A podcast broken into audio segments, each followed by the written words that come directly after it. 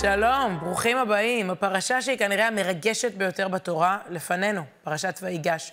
בואו ניגש אליה קודם באיזושהי היכרות בסיסית, ואז נצלול לתוך הסיפור הדרמטי, סוחט הדמעות, באמת, של יוסף ואחיו שנפגשים.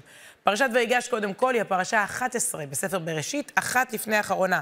מה שאומר שבשבוע הבא, עם פרשת ויחי, הפרשה ה-12, אנחנו מסיימים את ספר בראשית, את החומש הראשון. אין בפרשה הזו מצוות מעשיות מתוך תרי"ג מצוות, היא מתארת את הפיוס בין יוסף לבין אחיו, אחרי, שימו לב, 22 שנים של נתק ושתיקה. הפרשה מסתיימת בעוד איחוד משפחתי, גם יוסף מתגלה בפני אחיו, אבל הם מביאים גם את יעקב אבינו למצרים לפגישה עם יוסף, כך שיש כאן מפגש משפחתי חוצה אחים וחוצה דורות, ולא סתם אחד השירים הפופולריים הוא חולם כמו יוסף, וגם אני חולם כמו יוסף, וגם אותי זרקו לבור, כי יש לנו הרבה מה ללמוד מהסיפור הזה. התורה לא מספרת על איזו משפחה שפעם רבה, היא מספרת עלינו, על מריבות בין אחים ועל מצבים שבהם זורקים גם אותנו אל הבור, והשאלה שאנחנו נשאל היום היא איך יוצאים מן הבור אל האור. תסלחו לי על החרוז, אבל זה בעצם מסע חייו של יוסף הצדיק, ואולי כדאי לבדוק מה התכונות שלו, מה בעצם עוזר לו ויכול לעזור גם לנו לצאת מהבור אל האור, להתפייס, להצליח לסדר את כל הפלונטרים, את כל הבלגנים, את כל המתיחויות בינו לבין אביו, בינו לבין אחיו, בינו לבין החברה המצרית המארחת. מה הסוד שלו? שאולי יכול להיות גם הסוד שלנו. אז אנחנו נלך ונראה שלוש תכונות שונות שמתגלות בפרשות האלה, באישיות המדהימה של יוסף. והקוד הראשון, הסוד הראשון הוא למחיה שלחני אלוקים. אפשר לקרוא לזה פעלתנות חיובית בלתי פוסקת, את זה נגיד בלשון ימינו, אבל זה מה שבמובן מסוים מניע את יוסף, זה המנוע, זה האלגוריתם שאיתו הוא ניגש אל העולם. כשהוא מתגלה לאחיו, אומר להם, אני יוסף, אומר להם, ואתה, אל תעצבו, זה אחר כך, קודם צריך להירגע ולקרוא ליעקב, אבל כשהוא מסביר להם מה הניע אותו. אל תעצבו, כלומר, אל תהיו עצובים, ואל יכער בעיניכם, אל תכעסו על עצמכם עכשיו, כי מכרתם אותי הנה. כי למחיה שלחני אלוקים לפניכם. כלומר, אתם חושבים שאתם עשיתם לי עוול וזרקתם אותי לבור ומכרתם אותי, ואגב, זה נכון, האחים, עוד מעט נדבר על זה, עשו תשובה ותיקון והבינו שהם חטאו. אבל בעומק של הדברים, אומר יוסף, זה לא אתם, אתם שחקנים. בעומק של הדברים, למחיה שלחני אלוקים. נכון, היו לי אתגרים, גם בגללכם, אבל אני לא מסכן, ואני לא מתמסכן, ואני לא קורבן, ואני גם לא מתקרבן. למחיה של חני אלוקים זו תוכנת הפעלה. בואו נבדוק רגע את התחנות השונות של יוסף, ונראה איך זה מפעיל אותו בכל מקום שאליו הוא מגיע. למחיה זה אומר, כדי להביא פה חיים, כדי להביא פה ברכה, לברכה של החני אלוקים. אני פה, הגעתי למקום מסוים, לא משנה איך נקלטתי ואיך נתקעתי בו, אני רוצה להיות כאן לברכה, למחיה, אני רוצה להיות חלק מהפתרון ולא חלק מהבעיה, לא משנה מה הנסיבות. הנה, נלך רגע עם, ה, עם החיים שלו ונראה איך הוא מיישם את זה. ויוסף הורד מצרימה, ויקנהו פוטיפר סריס פרעה שר הטבחים איש מצרי מיד הישמעאלים אשר הורידוהו שמה. הוא עבד מסכן ומכור, אבל מיד. ויהי השם את יוסף, ויהי איש מצליח, ויהי בבית אדוניו המצרי. הוא מתחיל את ה... מהשפל של הבור, ואז מוכרים אותו לאיזה, להיות איזה עבד, איזה עוזר, איזה מנקה בבית של איזה פוטיפר, השר הבכיר, והוא איש מצליח. וירא אדוניו כי השם איתו, וכל אשר הוא עושה, השם מצליח בידו, וימצא יוסף חן בעיניו, וישרת אותו, ויפקידהו על ביתו, וכל יש לו נתן בידו. הוא עולה בסולם הדרגות, הפליט הזה, המסכן הזנוח, הופך לעובד מצטיין, הופך ליד ימינו, ויהי מאז הפקיד אותו בביתו, ועל כל אשר יש לו, ויברך השם את בית המצרי בגלל יוסף. כלומר, כאן ברכה אלוקית, שפע, ברכה על הבית הזה. ויהי ברכת השם בכל אשר יש לו בבית ובשדה. וואו, העבד הזה מביא גם מזל טוב. הסיפור הזה של האומלל הזה, העני המסכן, שהאחים שלו זרקו אותו והישמעאלים קנו אותו, ואיכשהו התגלגל לבית השר הבכיר, יש פה איזה משהו. למחיה שלחו אלוקים, הבן אדם הזה עושה טוב איפה שהוא לא נמצא. ואז מגיע הסיפור עם אשת פוטיפר, שבעצם מעלילה עליו שהוא ניסה לפתות אותה, לתקוף אותה, כמובן fake news בעידן המצרי של אז, אבל מאמינים לה, ויוסף נזרק לכלא.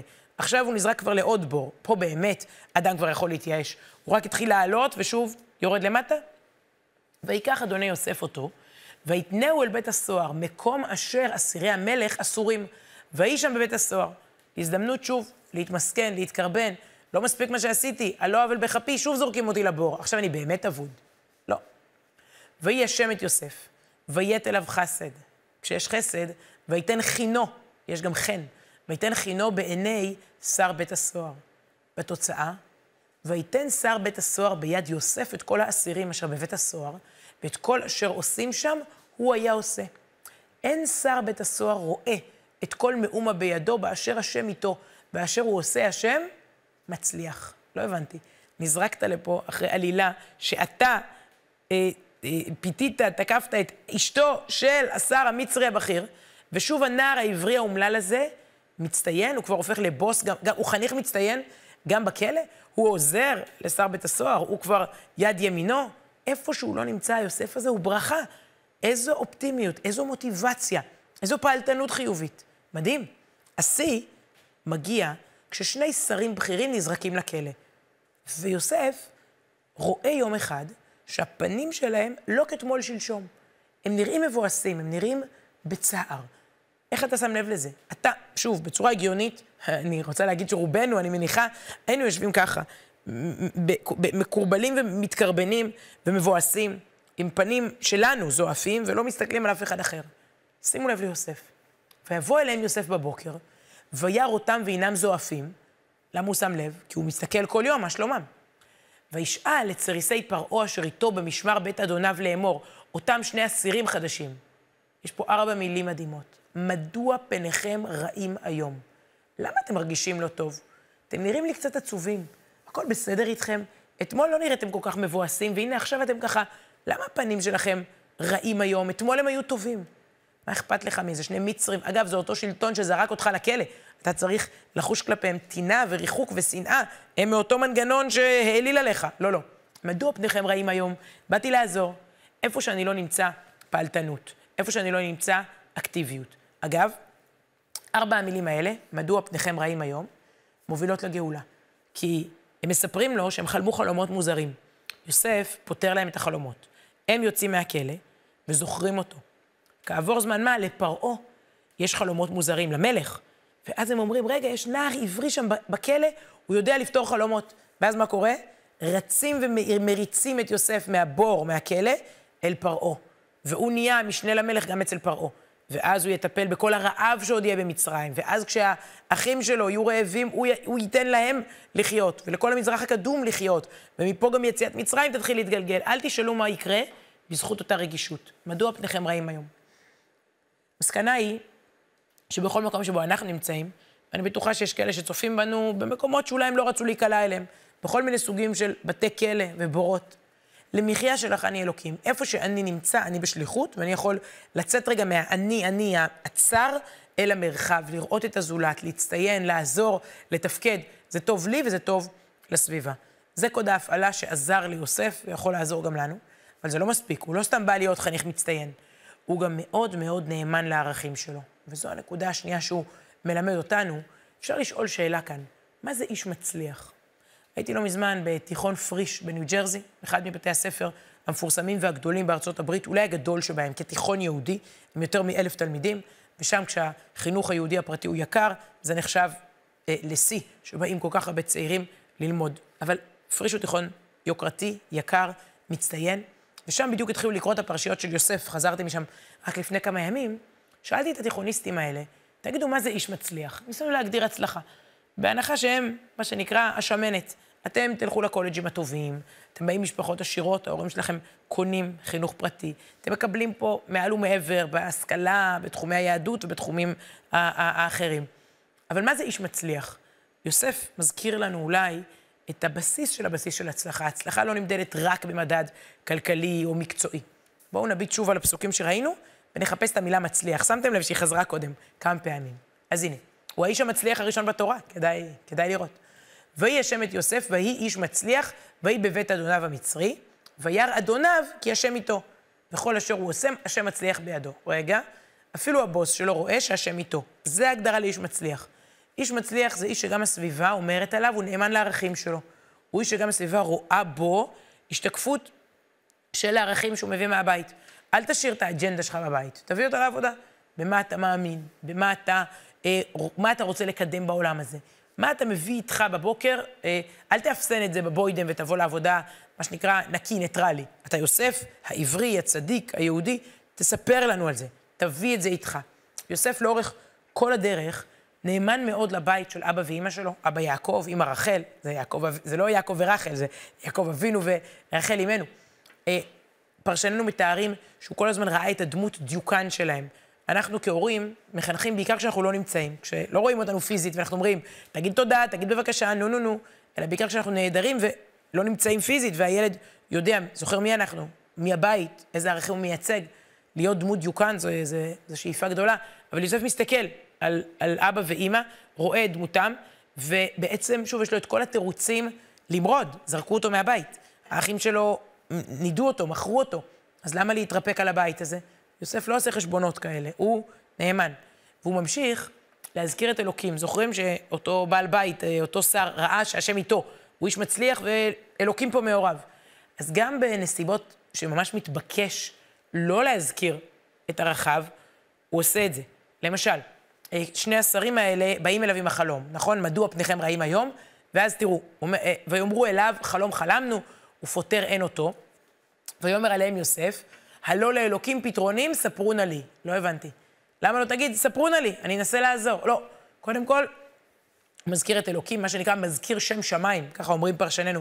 קודם כל, זה לא אני, אני שליח פה, יש אלוקים בשמיים, במצרים, שהיא ממלכת העבודה הזרה והחומרנות, וה... מזכיר את, אה, את האלוקים שלך, ותספרו לי. עכשיו, אחרי ש... בסדר, מילא הוא עושה את זה בכלא עם החבר'ה שלו בקנטינה, כן? אבל כשהם קוראים לו לפרעה, מאוחר יותר, מריצים אותו מן הבור ולוקחים אותו לפרעה. גם שם הוא לא שוכח מי, הוא לא מתבלבל. זו סיטואציה שכל אחד יכול להתבלבל.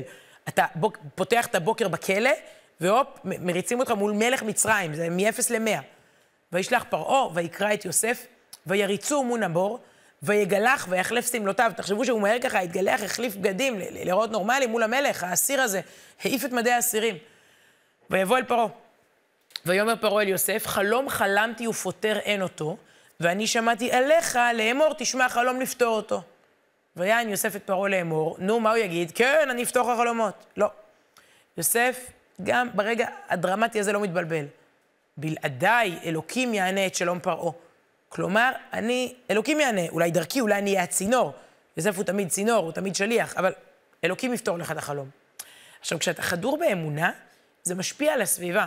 הרבה פעמים אומרים, אומרים לנו, איך לא להיות מושפעים לרעה. כל מיני מקומות, השפעה חברתית, השפעה סביבתית, אתה נמצא פה ובחו"ל ובכל מיני מסגרות בחיים, איך לא להיות מושפע לרעה. מה אם להשפיע לטובה?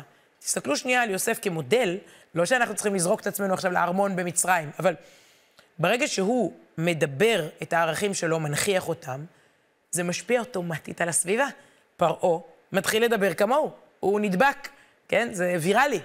ויאמר פרעה אל עבדיו, כשיוסף מציג את התוכנית השלמה, הוא, הוא פותר את החלום, ואומר שהולך להיות משבר אה, כלכלי, חקלאי, רעב, לכן צריך לאגור אה, תבואה, ואז מה פרעה אומר? הנמצא כזה איש? איפה נמצא כזה איש? אשר רוח אלוקים בו? מה, פרעה, הכל בסדר, גם אתה התחלת לדבר על אלוקים. והוא ממשיך, פרעה. ויאמר פרעה אל יוסף, הנה, נמצא האיש. אחרי הודיע אלוקים אותך את כל זאת, אין נבון וחכם כמוך. אתה תהיה על ביתי ועל פיך אישה כל עמי. כלומר, אלוקים פעמיים מוזכר אצל פרעה. למה? אם אצל יוסף הוא מוזכר כל הזמן, בצורה אמיתית, לא מלאכותית, לא צבועה, זה הוא, פשוט הוא. אם אתה מתנהג בצורה טבעית לפי הערכים שלך, זה משפיע על הסביבה.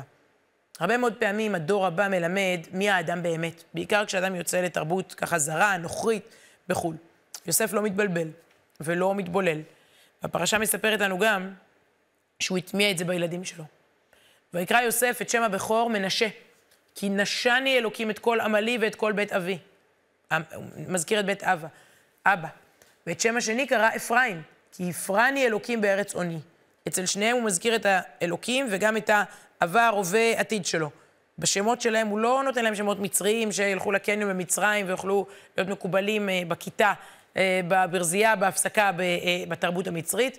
הוא מטביע גם בהם את הגעגוע, הוא צורב גם בהם את תפיסת העולם שלו, של בית אבא. דיברנו על יוסף כמחולל טוב למחיה שלחני אלוקים בכל מקום. דיברנו עליו כמתמודד מול תרבות זרה, עוד מעט ניגע בנקודה השלישית והאחרונה, שתעשה לנו את ה closure, את ה... שוב, זאת פרשה של מפגש, אנחנו עוד לפני הרגע המרגש שבו הוא נחשף בפני אחיו. אבל אני רוצה לפני זה לראות וידאו שפורסם בכל רחבי העולם. אנחנו פה נחבר אותו לפרשה, אבל הוא כבר התחבר לדיונים על אנטישמיות ועל צרפת בימינו. בואו ניזכר, הפרופסור סיריל כהן מגיע לטלוויזיה בצרפת. Oui.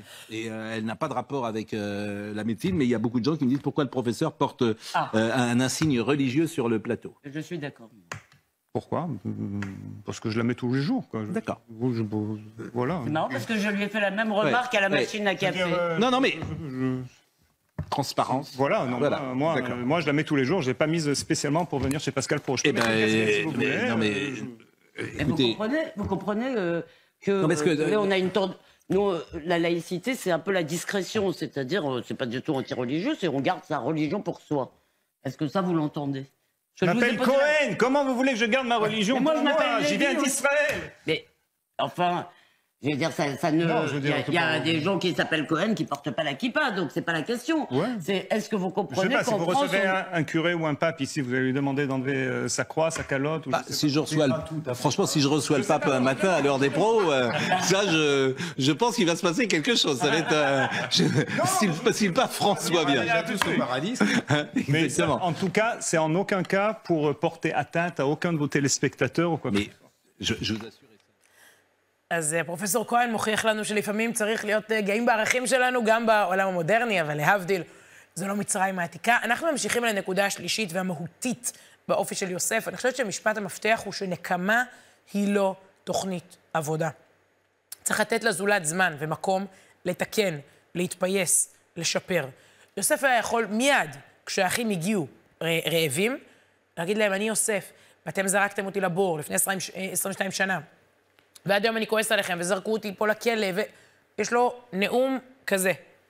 את הנאום הזה הוא משאיר בלב, או אולי כלפי אלוקים שהוזכר קודם.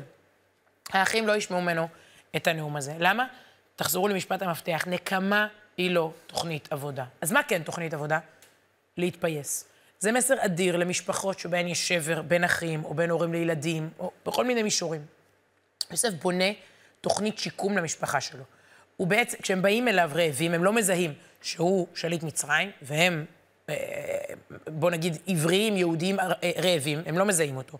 כך הוא בונה את התוכנית. הוא שולח אותם למשימות, הלוך וחזור, ושואל שאלות. בסוף הוא מטמין גביע בתיק של בנימין, ובעצם אומר שבנימין יישאר איתו. עכשיו זהו, בנימין ילך לכלא. כמובן שהם בלחץ. ופה אנחנו מתחילים לגלות. התורה מספרת לנו שהם ממש עושים תשובה, עושים וידוי ותיקון וחרטה, ומחליטים לא להיות כאלה יותר. נראה ניצוצות מתוך התהליך הזה, שיוסף, שוב, הוא מביים משהו כדי שהם יתחרטו. ויאמרו אש אל אחיו, אבל אשמים אנחנו, על אחינו, אשר ראינו צרת נפשו בהתחננו אלינו ולא שמענו. על כן באה אלינו הצרה הזו. אומרים האחים, אנחנו מבינים עכשיו שהיינו לא בסדר אז. שוב, יוסף מייצר מצב שבו הם צריכים רגע להתבודד, להתכנס עם המחשבות ולהבין שהם טעו. אבל אשמים אנחנו, בום. זה אומר שהם מתחרטים, יוסף שומע, הוא מבין עברית, הוא קולט מה הולך פה. ואז, כשהוא ממש לוקח את בנימין ואומר, הוא יהיה איתי עכשיו בכלא, כי, שוב, הוא תפר, שם לו גביע ב- אה, אה, בתיק ואומר, אה, הוא גנב לי וכולי, פה יהודה, זה הפרשה שלנו, ויגש, ויגש יהודה, והוא צועק וזועק ומתחנן. ופה יוסף רואה, רגע, אכפת להם, הרי בנימין הוא גם אח. והנה, אם פעם הם הפקירו אח, אותי, עכשיו הם לא מפקירים אח. עכשיו הם מראים שיא של סולידריות, שיא של ערבות הדדית. יהודה מוכן ללכת לכלא במקום בנימין. כי עבדך ערב את הנער מעם אבי, לאמור, אם לא אביאנו אליך וחטאתי לאבי כל הימים. כך אומר יהודה ליוסף. ואתה ישב נא עבדך, כלומר, אני יהודה, אני ישב בכלא תחת הנער, במקום בנימין. עבד לאדוני, והנער יעל עם אחיו. כי איך אעלה אל אבי? רק תראו את הצער שפורץ מה, מה, מה, מה, מהלב של יהודה. איך אני חוזר לאבא והנער איננו איתי? פן אראה ורע אשר ימצא את אבי. אני לא לוקח ליעקב את הבן הזה, תעשה איתי מה שאתה רוצה. וואו. עכשיו האחים הוכיחו שהם תיקנו. הם הודו שהם היו לא בסדר. הם, הם עומדים בניסיון כזה בפעם השנייה. עכשיו אין טעם לחכות אפילו שנייה אחת נוספת. יוסף חיכה 22 שנה ושנייה. ולא יכל יוסף להתאפק. לא יכול יוסף להתאפק לכל הניצבים עליו. ויקרא, הוציאו כל איש מעליי, תעיפו את כל המצרים. ולא עמד איש איתו בהתוודע יוסף אל אחיו. ויתן את קולו בבכי, וישמעו מצרים, וישמע בית פרעה, בוכה וכולם שומעים. ויאמר יוסף אל אחיו, אני יוסף, העוד אבי חי. זו לא רק טלנובלה מרגשת, לא רק צריך פה טישו, למרות שבאמת זה רגע מיוחד ביותר, אלא צריך לשאול איך הגענו לרגע הזה, מהזריקה לבור, שהכל נראה חסר סיכוי, עד לחיבור המחודש, ולחיבוק המחודש. עוד רגע הם מביאים גם את יעקב, ויוסף מתחבק ובוכה גם איתו. אגב, הוא בוכה המון בפרשות האלה, וזה גם אה, דבר שהתורה מקפידה לכתוב ולציין. יש לנו פה רגע אה, מאוד מאוד אה, מיוחד של אחדות בין שבטים שונים בעם ישראל, בין אחים שונים של עם ישראל. זו המשפחה הראשונה שמצליחה לתקן. כל ספר בראשית היה מלא במריבות אחים, והנה אפשר בסוף לסיים את המריבה הזו ביחד. אז איך יוסף עושה את זה? איך הוא יוצא מהאור אל הבור, מהבור אל האור? איך הוא מגיע אל האור בסוף? בזכות הפעלתנות החיובית הבלתי פוסקת, אמרנו, למחיה של החני אלוקים. בזכות זה שהוא מוכן לייצג ערכים גם מול עולם זר, הוא לא מתבייש. בזכות זה שהוא זוכר שנקמה היא לא תוכנית עבודה, זה מפתה לפעמים לנקום, להגיד, אבל אמרתי לך, אבל עשיתם לי. לא, נקמה היא לא תוכנית עבודה. האישיות האצילית הזאת, יוסף, מלמדת מלמדת גם אותנו הרבה מאוד דברים. אני חושבת שיש, זאת, טעמנו מפרשה שיש עוד הרבה הרבה מה לקחת ממנה לחיים שלנו. לפני סיום נזכיר שביום שלישי הקרוב, עשרה בטבת, יום צום, גם אה, לזכר פריצת החומות בימי המצור על ירושלים, כך כי החל החורבן בפריצת החומות, אחר כך גם תשעה, זה בסוף הגיע לתשעה באב. ביום הצום הזה, עשרה בטבת, בדורנו, הוא גם יום הקדיש הכללי על ההרוגים בשואה, קורבנות השואה, שאנחנו לא יודעים מתי יום פטירתם. לא יודעים מתי להגיד קדיש, לזה קוראים יום הקדיש הכללי, על כולם ביחד. שבוע הלך לעולמו ניצול שואה, מחנך, מנהיג איש ציבור, חבר כנסת, הרב חיים דרוקמן. שתמיד ראה בעובדה שאנחנו בונים פה מחדש דור את הנקמה הכי טובה. שוב, לא מחפשים נקמה פיזית בגרמנים, הנקמה היא לא תוכנית עבודה. התיקון, הבנייה, החיים, החיוביות שהוא כל כך הדגיש, זו תוכנית העבודה שלנו. זמן קצר לפני פטירתו, ביום הולדתו ה-90, נכנסו קבוצה של ילדי גנים למשרדו המפורסם שם במרכז שפירא בישיבה, וברכו אותו. והוא אומר להם, אתם המתנה הכי טובה, אתם העוגה הכי טובה. אז גם ברוח הזו של יוסף, וגם לקראת יום הקדיש הכללי, אני חושבת שכשרואה ניצול שואה את הדור הבא בארץ ישראל, זו המתנה הכי טובה בשבילו. הנה.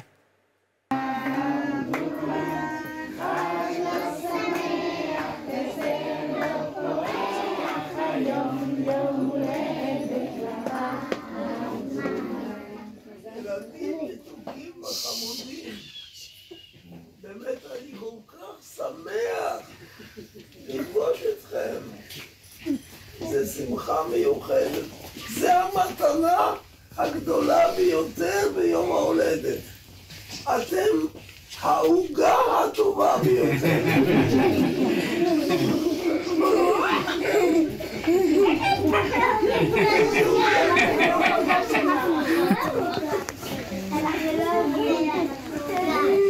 יש חבר שרוצה לברך את הרב?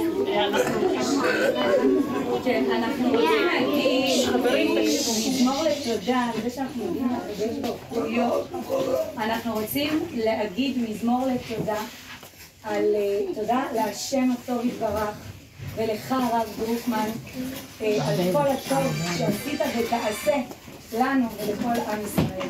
קדימה ילדים.